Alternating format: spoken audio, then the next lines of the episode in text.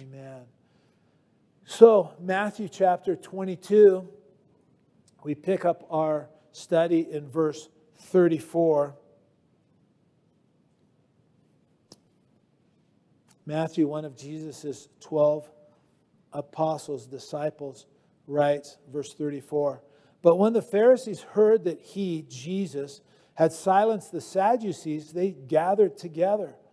Then one of them, a lawyer, asked him a question, testing him and saying, Teacher, which is the great commandment in the law?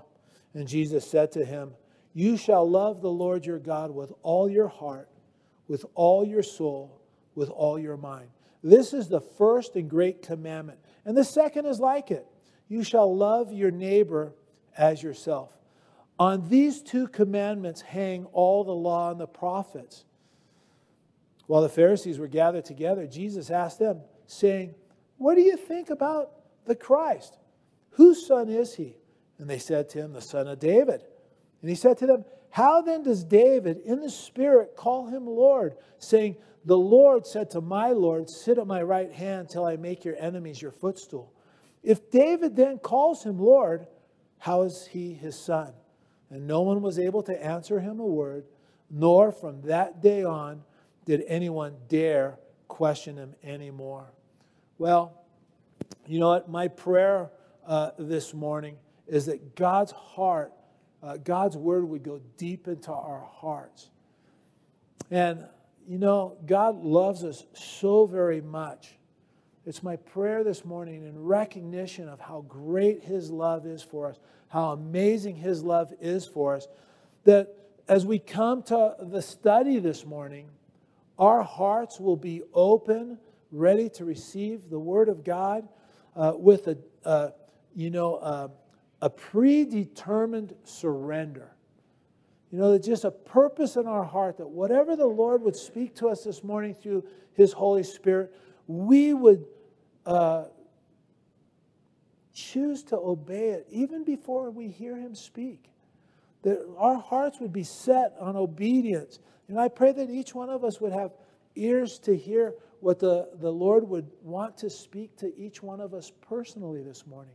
And I do believe, I believe that God very much desires to speak to each one of us individually this morning. He wants us to take what he has to say and apply it to our lives in order that we might enjoy, you know, the deepest, the fullest fellowship with him that's possible. Just a, a deep relationship walking with Jesus Christ every day. And I believe that he wants us to enter into a deeper, closer walk with him, you know, uh, that's what he desires for us this morning. So, as we come to our study this morning, we want to remember that Jesus, uh, you know, he's just a few days away from the cross.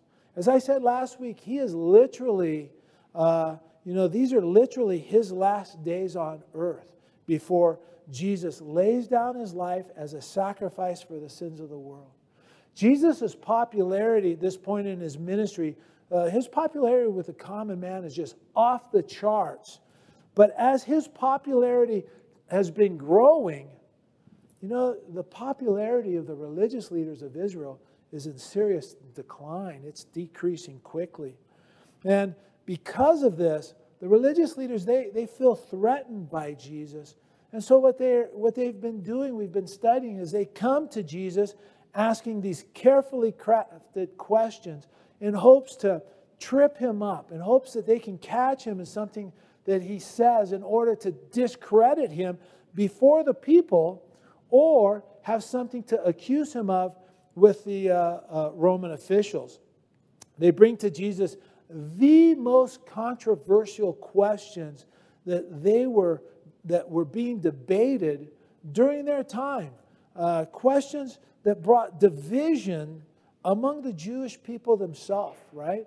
And they bring these questions in hopes, that, again, that he would say something that would alienate at least half of his followers and bring an end to his popularity.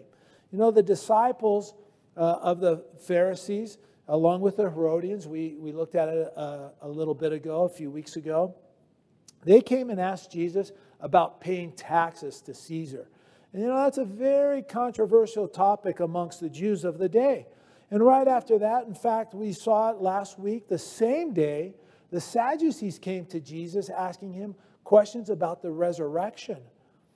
And as we saw last week, Jesus wonderfully corrects their misunderstanding of the resurrection and life after death. And so this morning, as we continue our study, we read in verse 34 But when the Pharisees heard that he had silenced the Sadducees, they gathered together. Now, the word translated silence there, it literally means to muzzle.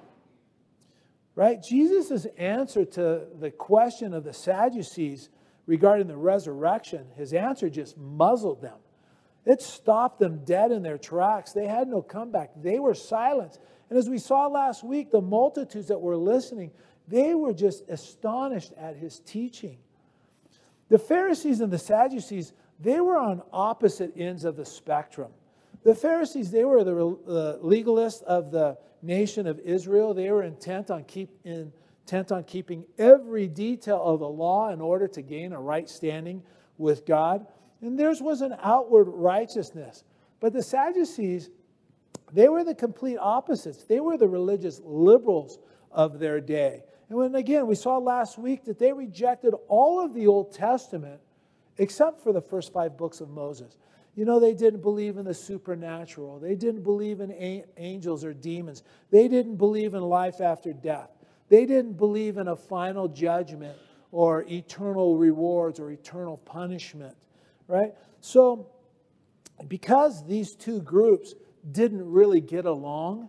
You know, I imagine it's probably so that the Pharisees were somewhat pleased that Jesus embarrassed the Sadducees with his answer to the question regarding the resurrection and heaven. And so in verse 35, it says, Then one of them, a lawyer, asked him a question, testing him. Matthew says uh, that one of them, and what he means by that is, is that one of the, from the group of the Pharisees, this this guy that comes forward, he comes to Jesus. He's a Pharisee. And Matthew identifies him uh, as a lawyer. So, with that identification, we're to understand that this guy is a scribe. He was an expert in the Old Testament law, he was an expert in God's law. This man had given his entire life to the study of the Old Testament. And the idea for the scribes were that they would, they would be these experts. And when somebody uh, had a problem and wanted to know what God thought about their situation, the things that they were dealing with, you know, they would come to a scribe and they would ask him. And he would give them an answer from the Old Testament uh, regarding what God would have them to do in the situation that they were facing. The scribes, they knew the Old Testament inside and out. They were the experts. And Matthew says that this scribe came to Jesus to test him. Now, this is where it's important for us to look at the other gospels too, because Mark's parallel account indicates that he comes to Jesus showing respect, perceiving that Jesus answered the Sadducees well, is what it says, right? So, you know, some people think, well, hey, there's a contradiction here between Matthew and Mark. They can't get their story straight. But you know, I don't think this is a contradiction. What I think is going on is that he came to Jesus, uh, you know, not to test him in order to trip him up or to trap him in something that he had to say. I think he comes, he recognizes that Jesus answered well, and he has answers to the difficult questions that the religious leaders have been debating endlessly. And I think he recognizes Jesus spoke with authority. He speaks with authority and he comes to Jesus respectfully, maybe even humbly. He comes to Jesus, I think, with a very sincere question, a genuine question, a difficult question, because he's looking for an answer that will put an end to this debate. He's not testing him to try to trip him up. He's just looking for the truth to his question. You see, the religious leaders of this day, they, they debated endlessly about which commandment was the most important one. The scribes created a system that categorized the 613 commandments that they came up with from the law of Moses. 365 negative commandments, you shall not type of commandments, one for each day, and 248 positive commandments, thou shalt type of commandments, one for each generation from Adam, 248 generations from Adam to their time, right? I find it interesting. I don't know if this is why they settled on 613 commandments, but this is the kind of thing the Jews did back then. I find it interesting that if you take the Ten Commandments and you count each letter in the Hebrew, there's 613 letters. You know, maybe that's why they ended up 613 uh, commandments. I don't know.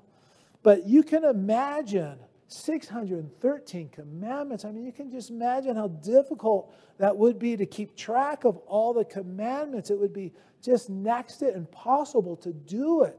And that was the problem that these religious leaders were facing. Right? So, in order to keep track and obey all these commandments that they came up with, what they did was they divided the commandments into heavy commandments, you know, uh, heavy commandments were more important commandments to obey. And then you also had the light commandments. You know, they were the, uh, I don't know, they were the less important commandments to, to obey. I almost shot out a joke. They were less filling commandments. But um, yeah, they were light commandments. And they allow, and this allowed them, this system of heavy and light commandments allowed them to focus on the more important commandments and then allow them to ignore the lesser, uh, unimportant commandments of God. And that's what they did.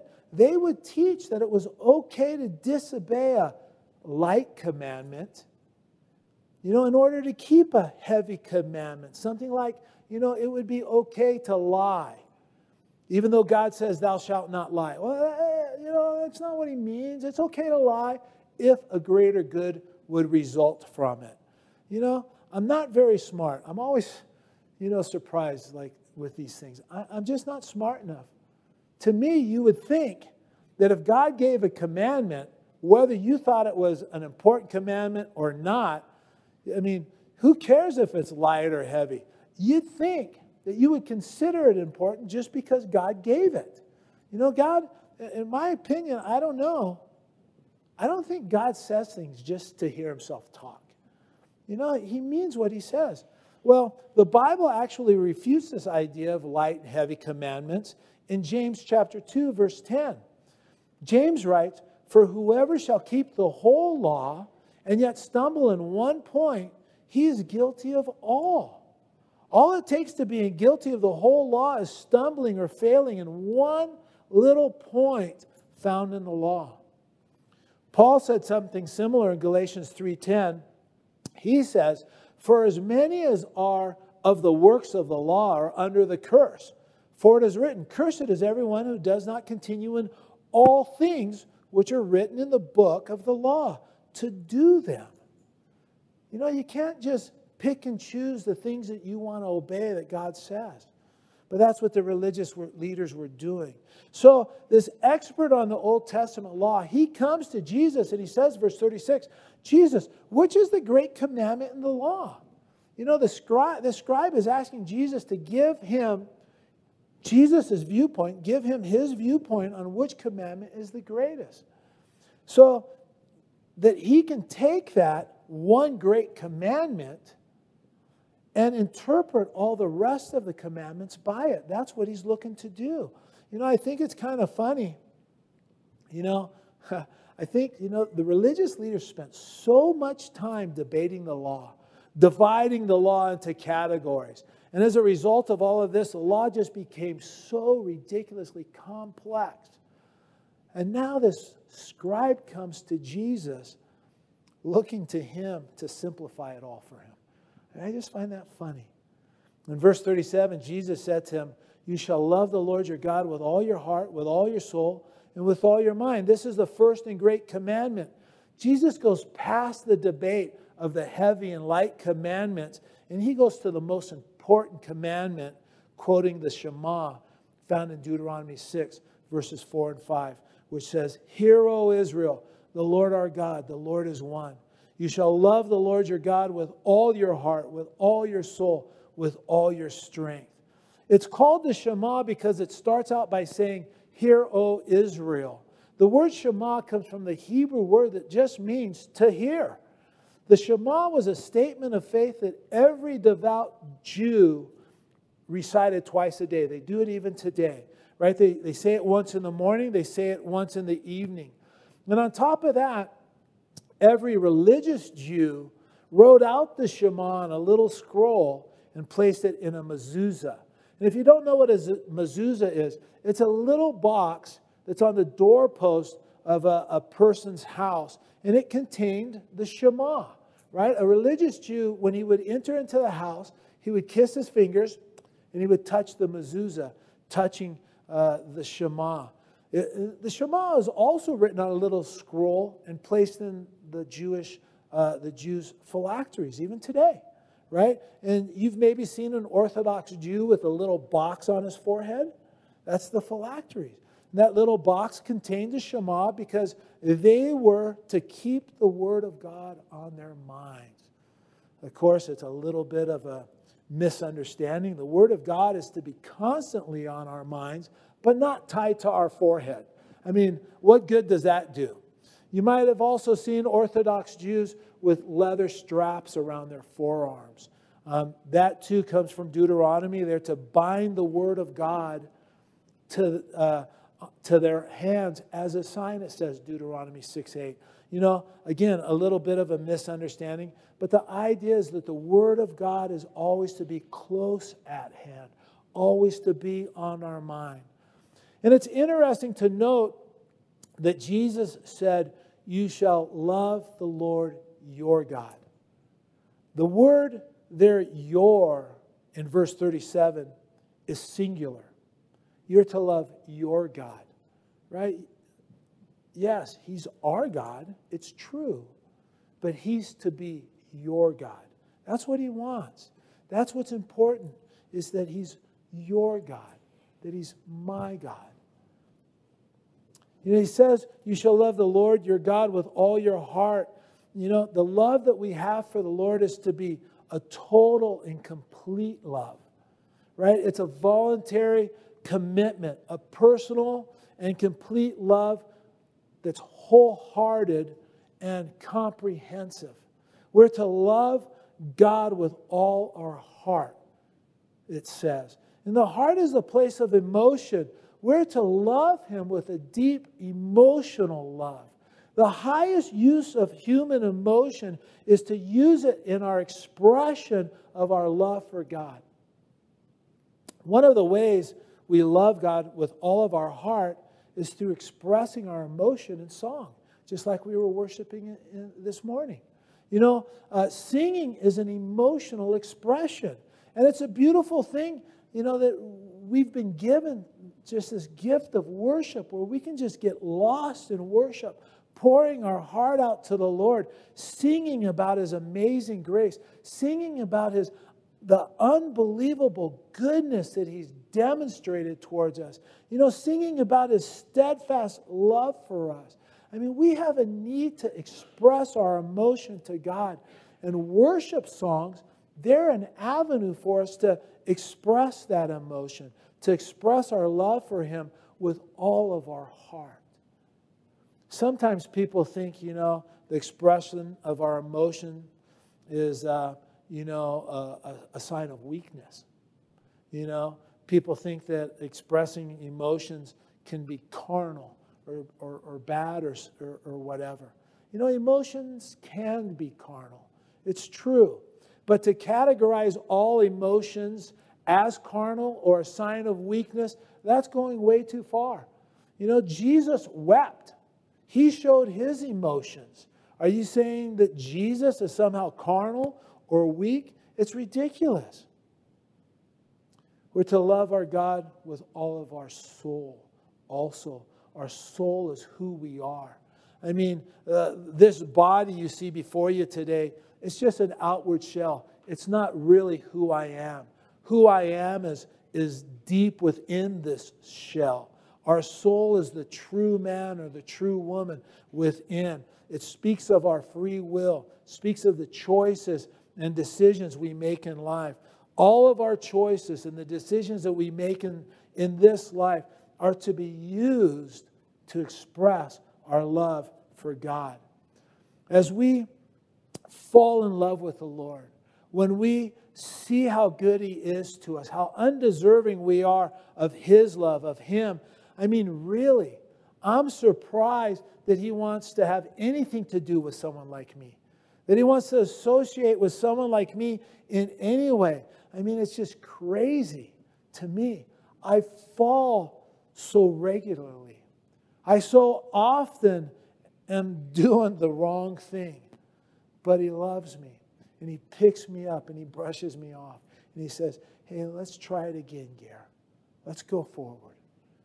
You know, I think of, you know, just how amazing His love and is when we realize how great His love is towards us, how loving He is towards us. You know what? We should stop and say, make a, a choice and just say, Lord, I want every choice I make in life, every decision I make in life to be a reflection of my love for you. You know, our choices and our decisions in life then become just as beautiful as any worship song will ever sing to the Lord when we have that attitude. It's such a privilege to love Him and to worship Him with all that we are, everything that we are, everything that we ever hope to be, everything that we have, you know, just as a result of the decisions and choices that we make in life. It's such a privilege. And Jesus says we're to love God with all our mind. We're to love the Lord with our intellect. Right? We're to allow our thoughts to be consumed with our love for God. The greatest thing we'll ever apply our minds to in this life is knowing God, to explore the depths of His Word, to discover the riches that we have in the promises made to us, His promises. You know, and then to take those things that we learn regarding the greatness of God and share that worth of knowledge with the world around us, get to share that beauty and wonder of God. You know, the, the grace and love that God has, has extended to us. You know, we get to carry that message to the world. What an amazing privilege we have. You know, and then at the end of our lives, you know, to be able to declare that the greatest thing that I ever engaged my mind in was knowing God, discovering His love for me, growing in, in uh, my knowledge of His grace and goodness towards me, to think great thoughts, a lifetime of great thoughts about how great our God is, to love and bless God in return for His goodness towards us.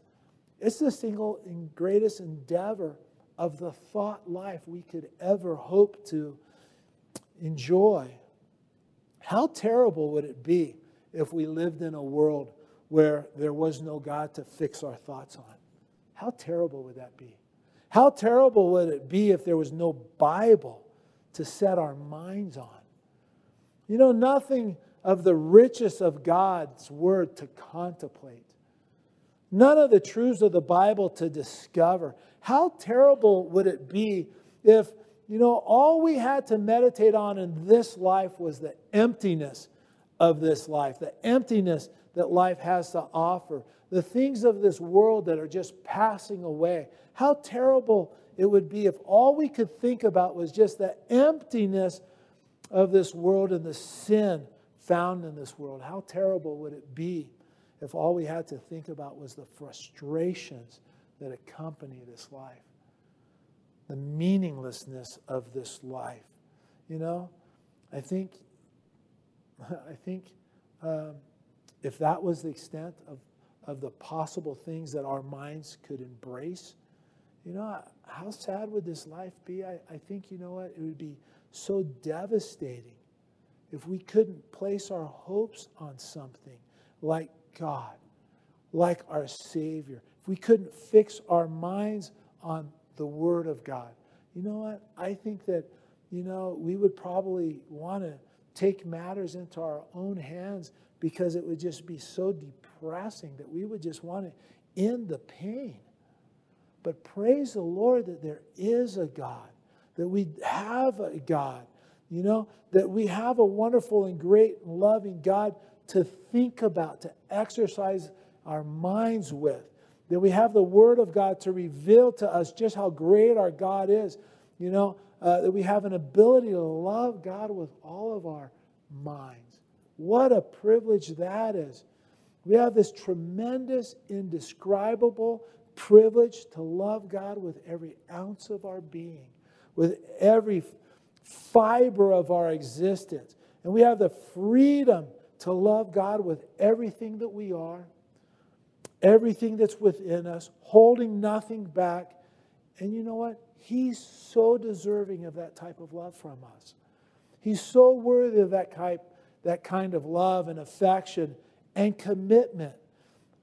Our love for God is to be a total love, an all consuming love, uh, a dominating love, a love that governs all our thoughts and the motivations behind all our actions. It's to be, uh, it's to be a love that results in an absolute, unquestioning obedience to the Lord in all we do, and all we say, and all we think. We're to love God in such a way that there's no rivals, no competition for our attention or our affection. Right? We're to love God with all that we are, all that we have, everything within us. And if we will do that, we will be so unbelievably rich as a result of giving ourselves to loving God in that way. In Mark's parallel account, he includes Jesus saying that we're to love God with all of our strength. We're to love God with all of our physical strength. This includes our actions as acts of worship, to use our body and our physical health and our well being to bring glory to Him. It's saying with complete sincerity, Lord, I want every breath that I take, every beat of my heart to be used for your glory. Lord, I want my life to be spent for you as an act of worship. Lord, Nothing less will satisfy me in my love for you. I want my life, which you so graciously gave me, to be used uh, in one more way as an expression of my love for you. One more way every minute, every day, every year. Jesus said, loving the Lord your God with all your heart, all your soul, all your mind. This is the first and great commandment.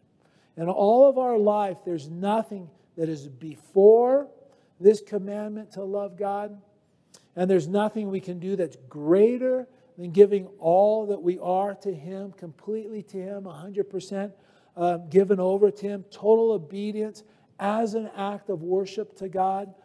Uh, because that's what we, we were created for. That's what He saved us for.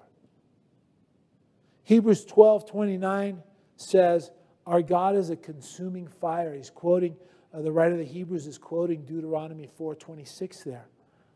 How I desire to be consumed.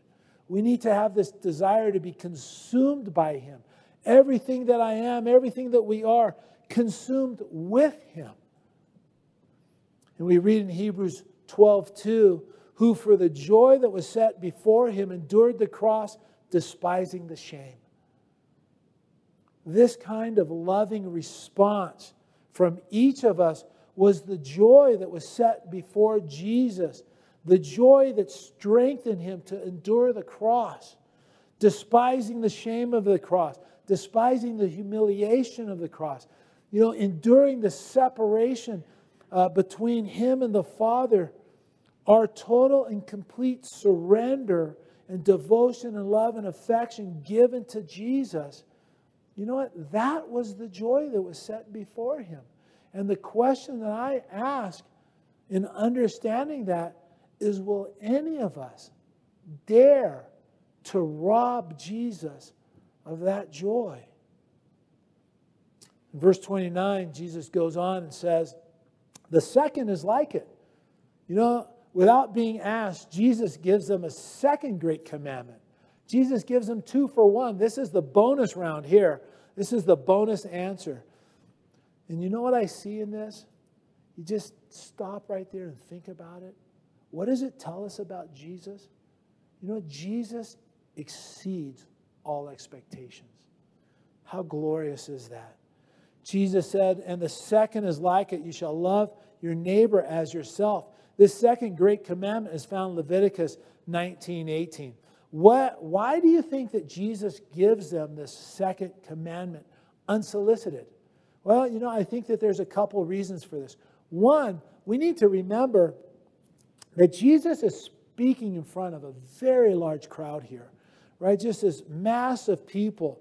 The popularity uh, not popularity, but probably the overwhelming majority within this crowd, 95, maybe even as much as 99% of them, would agree with Jesus and say, saying that the greatest commandment is you shall love the Lord your God with all your heart, all your soul, all your mind, all your strength.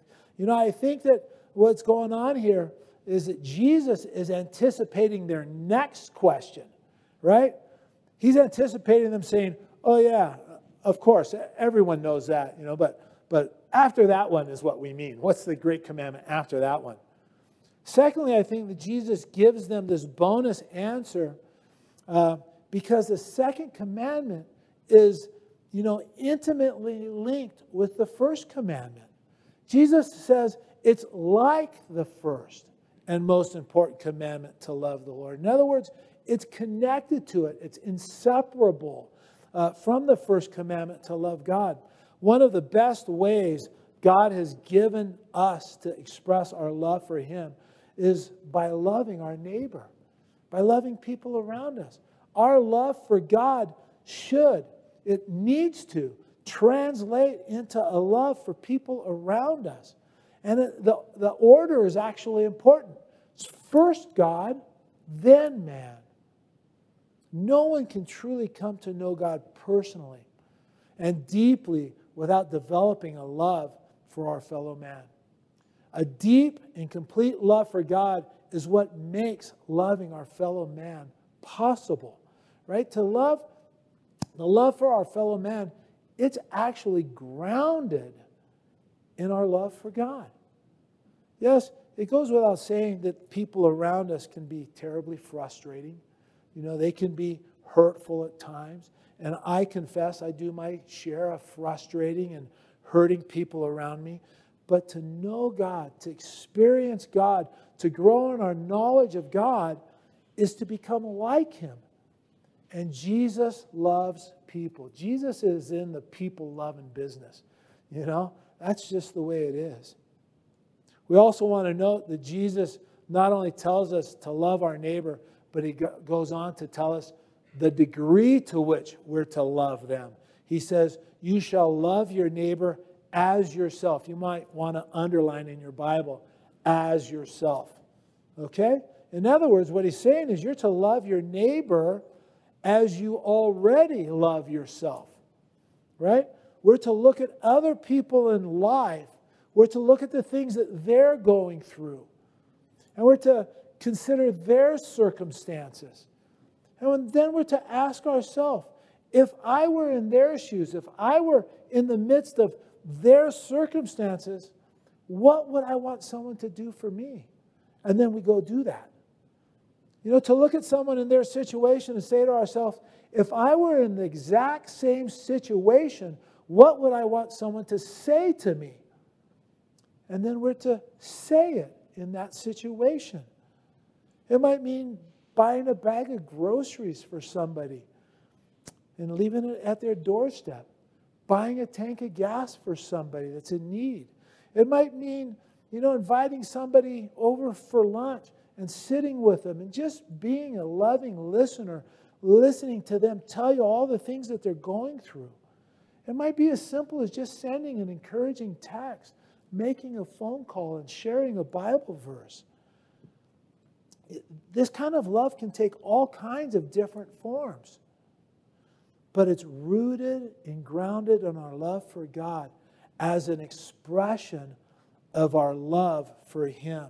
You know, people will say, you know, Jesus said, you know, we're to love our neighbors as ourselves. But what if I don't like myself?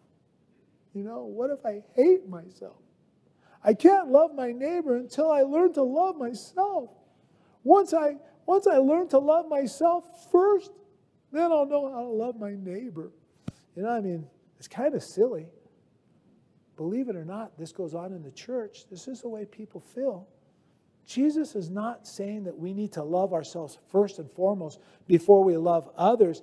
He's saying that we're to love our neighbors as we already love ourselves. The reality is, we don't need to learn to love ourselves anymore because we already love ourselves quite a bit. And we do it quite naturally. You, have probably all have heard the example that every pastor gives to demonstrate a person's love for him or herself. You know, the example is a picture taken at the family reunion, you know, the college or high school reunion. You know, it's a picture of you and a bunch of all your friends gathered together. And when that picture is shown to you, who's the picture that who's the person you're most concerned about in that picture? You know, you look for yourselves in that picture. Right? What makes that picture a good one or not? It's a good one if I look good in it. You know, that's what it makes. I mean, you get that picture, you start scanning it, and you're looking at the people, you're unimportant, unimportant, unimportant. Oh, there we are. It's me. You know what? I look terrible. It's a bad picture. You know, we judge how good the picture is by how good we look in the picture. Everyone else in the picture can look like they just came off the pages of GQ or Vogue magazine, whatever. They look amazing. But because your eyes are closed, maybe because your hair is a little messy, you know, man, that's a rotten picture. Get rid of it. Or as my wife likes to say, delete it. Sorry. I, it's not in my notes. I just thought of that. You know, the converse is also true, though. You look at that picture, and everyone else is cross eyed, drool coming out of their mouth, you know. Their shirt's all unbuttoned, different, it's all wrinkled, you know. And, uh, you know, you look great. They got lipstick all over their face. You know, it's every place but on their lips, but you look great. And that's the picture that gets posted on Facebook. Everybody looks horrible. People will sometimes say, you know what, I hate myself. I never take a good picture. Well, that's not entirely true. You know, because if you hated yourself, you'd be happy you took crummy pictures. I mean, just think about it. Nobody hates himself and then wishes he took a better picture. That's not the way it works. Have you ever noticed you're in Costco, you're going to go to the checkout, you see a short line, so you race over there to get in that line. And when you get in that line, all of a sudden the cashier needs to get some change from the manager, and now you're waiting. All the other lines are speeding past you, and uh, yours is just not going anyplace. Why does that bother you? Why does that bother you? Because you're in the slow line. That's why it bothers you. And if you're anything like me, you hate being in the slow line. You're looking to get out of it because you know what? I got places that I got to be. I'm important. I got to get out. You know, the Bible tells us that we actually really think a lot about ourselves. The Bible comes from the position that all mankind in this fallen world is fairly self consumed. We tend to be selfish and self centered. And that's why the Bible instructs us. Um, you know, 2 Corinthians 5.15, Paul writes saying, He, speaking of Jesus, died for all, that those who live should no longer live for themselves, but for him who died for them and rose again. Philippians 2 4 instructs us let each of you look out not only for his own interest, but also for the interests of others. None of us had to be taught to be selfish or self centered. You don't have to teach you know, our kids to say mine, to throw a tantrum, to conk another little kid on top of the he- head when they come, they want to play with one of our kids' toys. Nobody had to teach our kids to, to you know, kick and scream in the grocery store, throw a fit, make a scene because we didn't buy them something. That just comes natural to all of us. That's all part of the death sentence that's passed down to us from Adam and Eve. The problem was saying, I need to love myself more before I can uh, love others around me, before I can love my neighbors, is we'll never get to that place. Loving ourselves would become all consuming, right? And then it will just add to the level of selfishness that's already present within my life. Jesus says we already love ourselves enough to obey the second commandment. And when we do obey it, it results in the absolute best life imaginable. John said, 1 John 3:14, we know that we've passed from death to life because we love the brethren. He who does not love his brethren abides in death. Loving our brothers is an outward evidence of salvation. A person who fails to love his brother needs to examine where they actually stand in light of the cross. Jesus said, John 13 35, by this all will know that you are my disciples if you have love one for another. Our love for our brothers and sisters will be evidence that we're his disciples. That will, it's an evidence that we're his followers, right? If a total unbeliever walked through that door, came into our church, they should be immediately struck with the idea that we're different from the rest of the world because of the love that we have one for another. Because of the love that we would lavish on them, welcoming them, in, welcoming them into our presence, into the church. Our love for each other is to be a witness of the reality of Jesus as our Savior.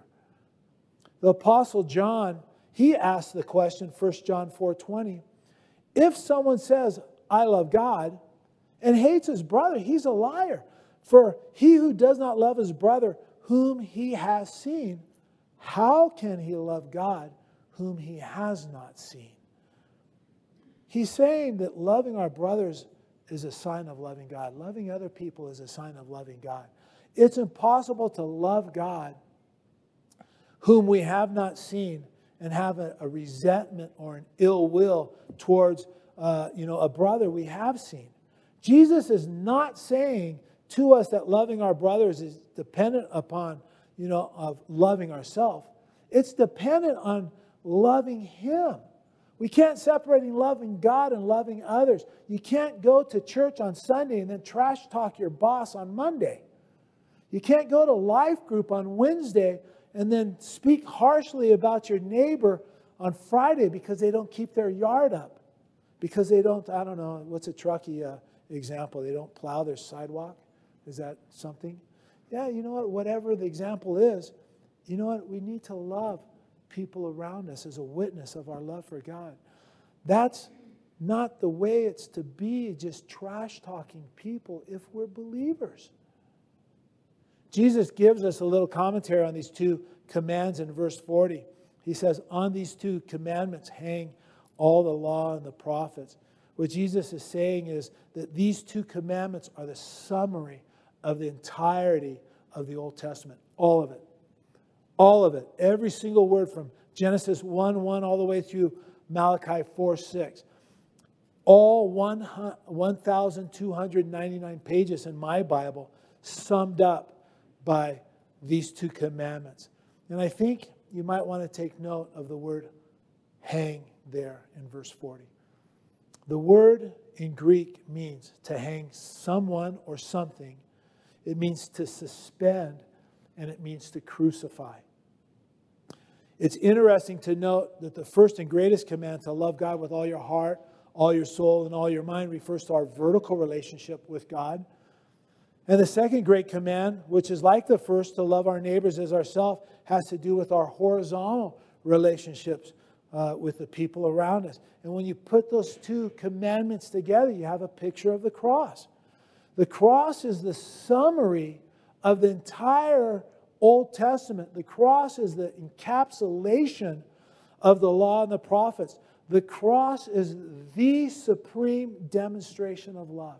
It's on the cross where perfect love for God and perfect love for mankind, perfect love for you and I, hung. Jesus loved the Father perfectly and submitted to the cross in order to be the perfect sacrifice for sin. Jesus loved you and I perfectly and demonstrated his love for us that while we were yet sinners, Christ died for us. The cross is a perfect demonstration of Jesus loving God the Father with all of his heart, all of his mind, all of his soul, and all of his strength. And the cross is the perfect demonstration of Jesus loving his neighbor as himself. The cross is where love hung love for the Father, love for you and me, love for all mankind. It's only there on the cross where Jesus hung that makes it possible for us to obey these two commandments of God. We can never think that anyone is able to get into heaven by obeying these two commandments. Nobody earns their way into heaven.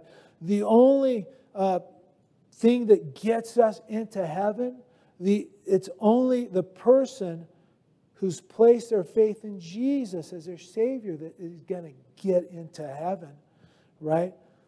And it's only that person that will have the will to do and the power to do these two commands. Apart from Jesus Christ, apart from faith in Christ, apart from being born again, apart from the Holy Spirit taking up residence in our life, you know, apart from all of that, there is no ability to obey these commands.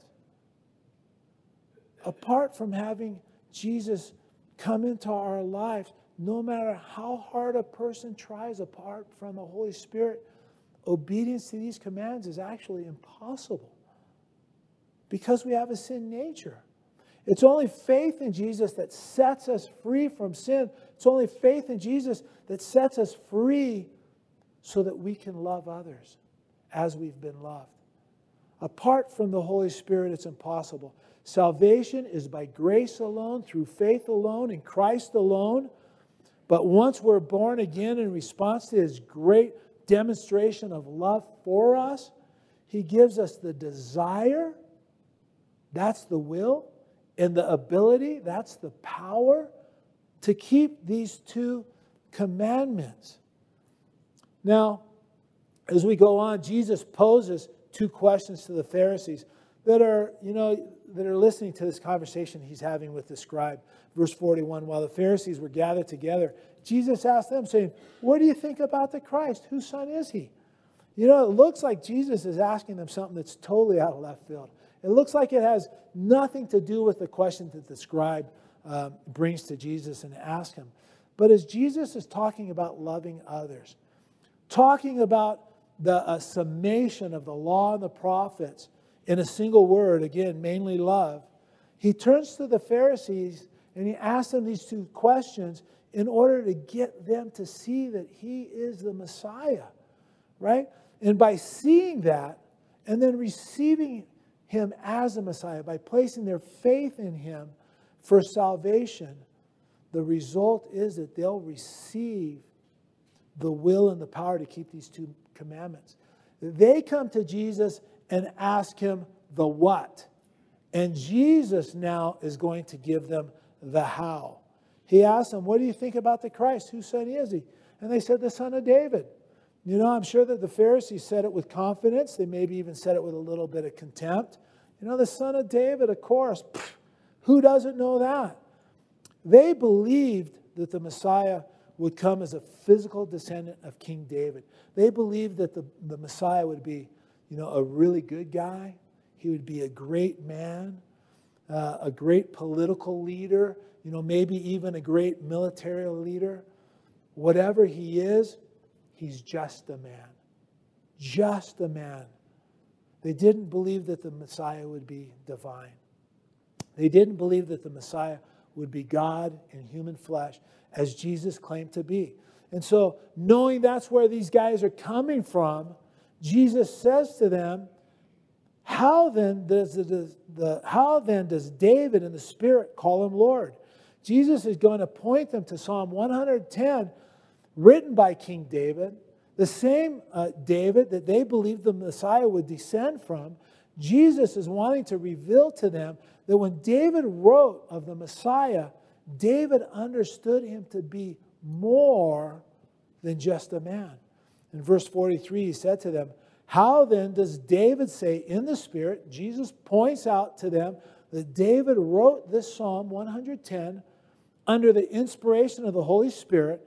How then does David in the Spirit call him Lord, saying, The Lord, you want to notice it, it's all caps. So this Lord is Jehovah, this is God the Father.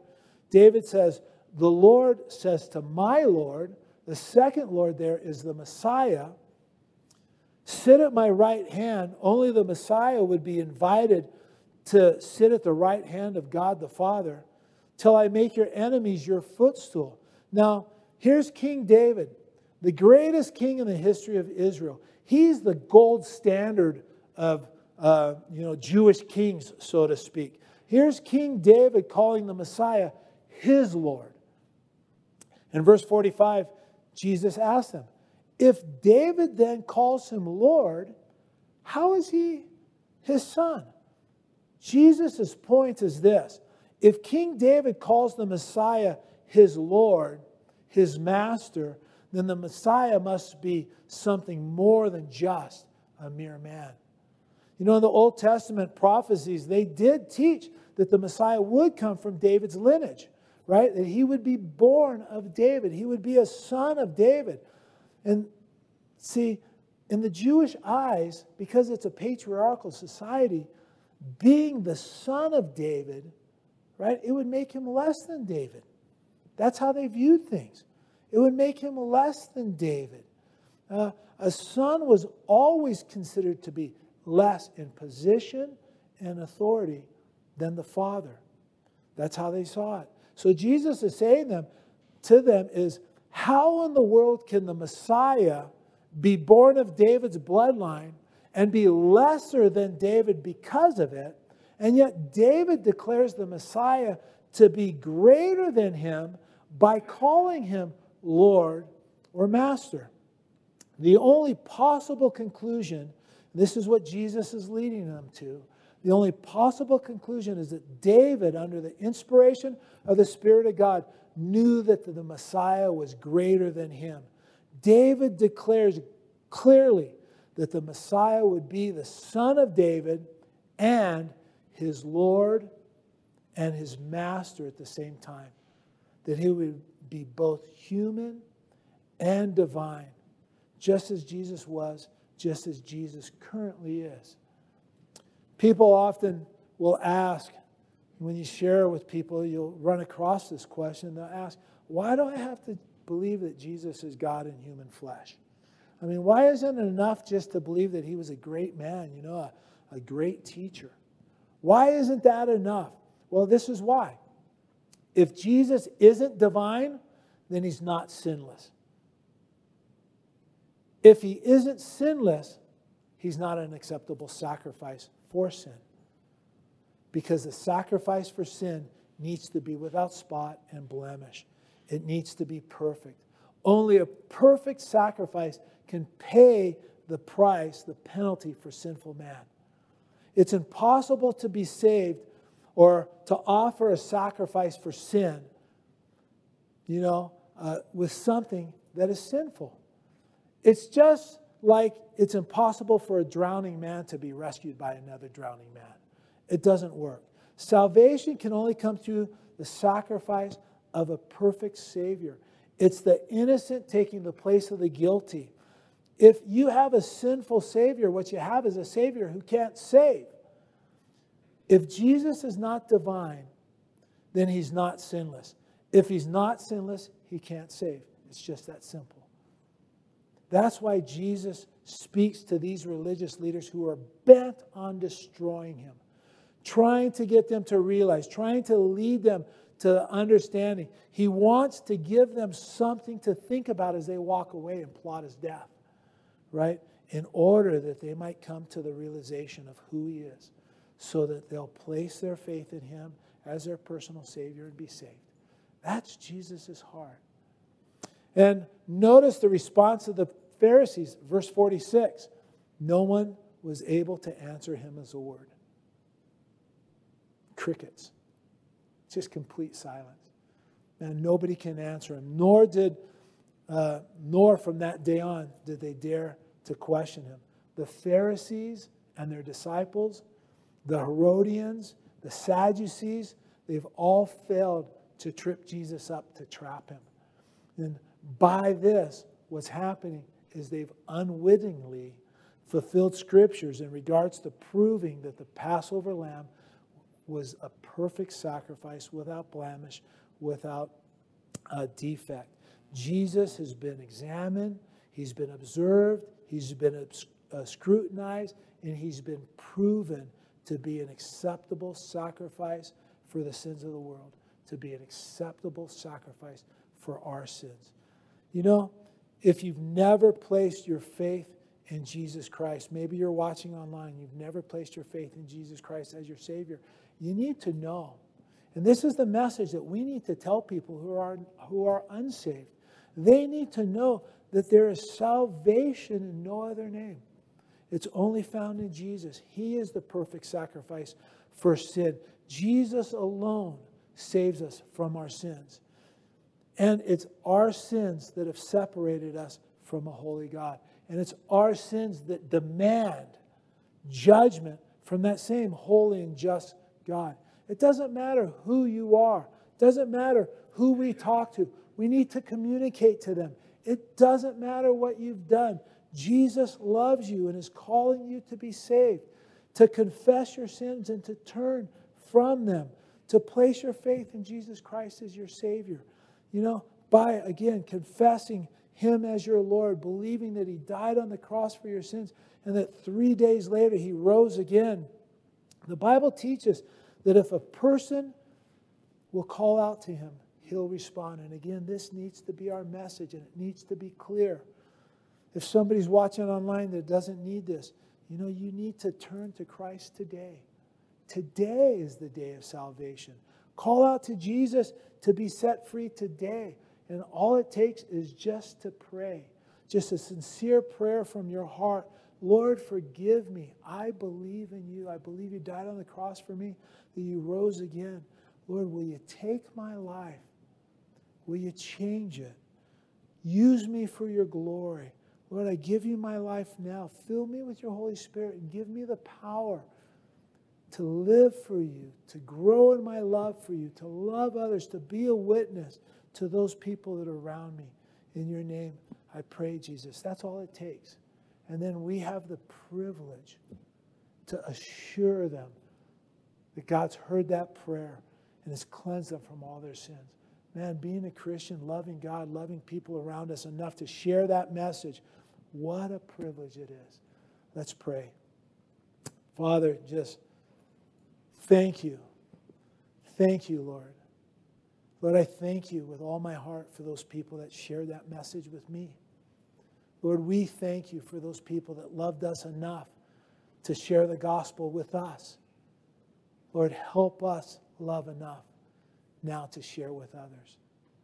Lord, help us to love you with all of our heart, all of our emotion, all of our mind, with all of our intellect all of our souls, all the decisions and, and uh, our consciousness, Lord, our choices that we make. Lord, help us to love you with all of our strength. Just everything that we are, our physical well being, given over to you. We give you praise, Lord Jesus, in your name. Amen.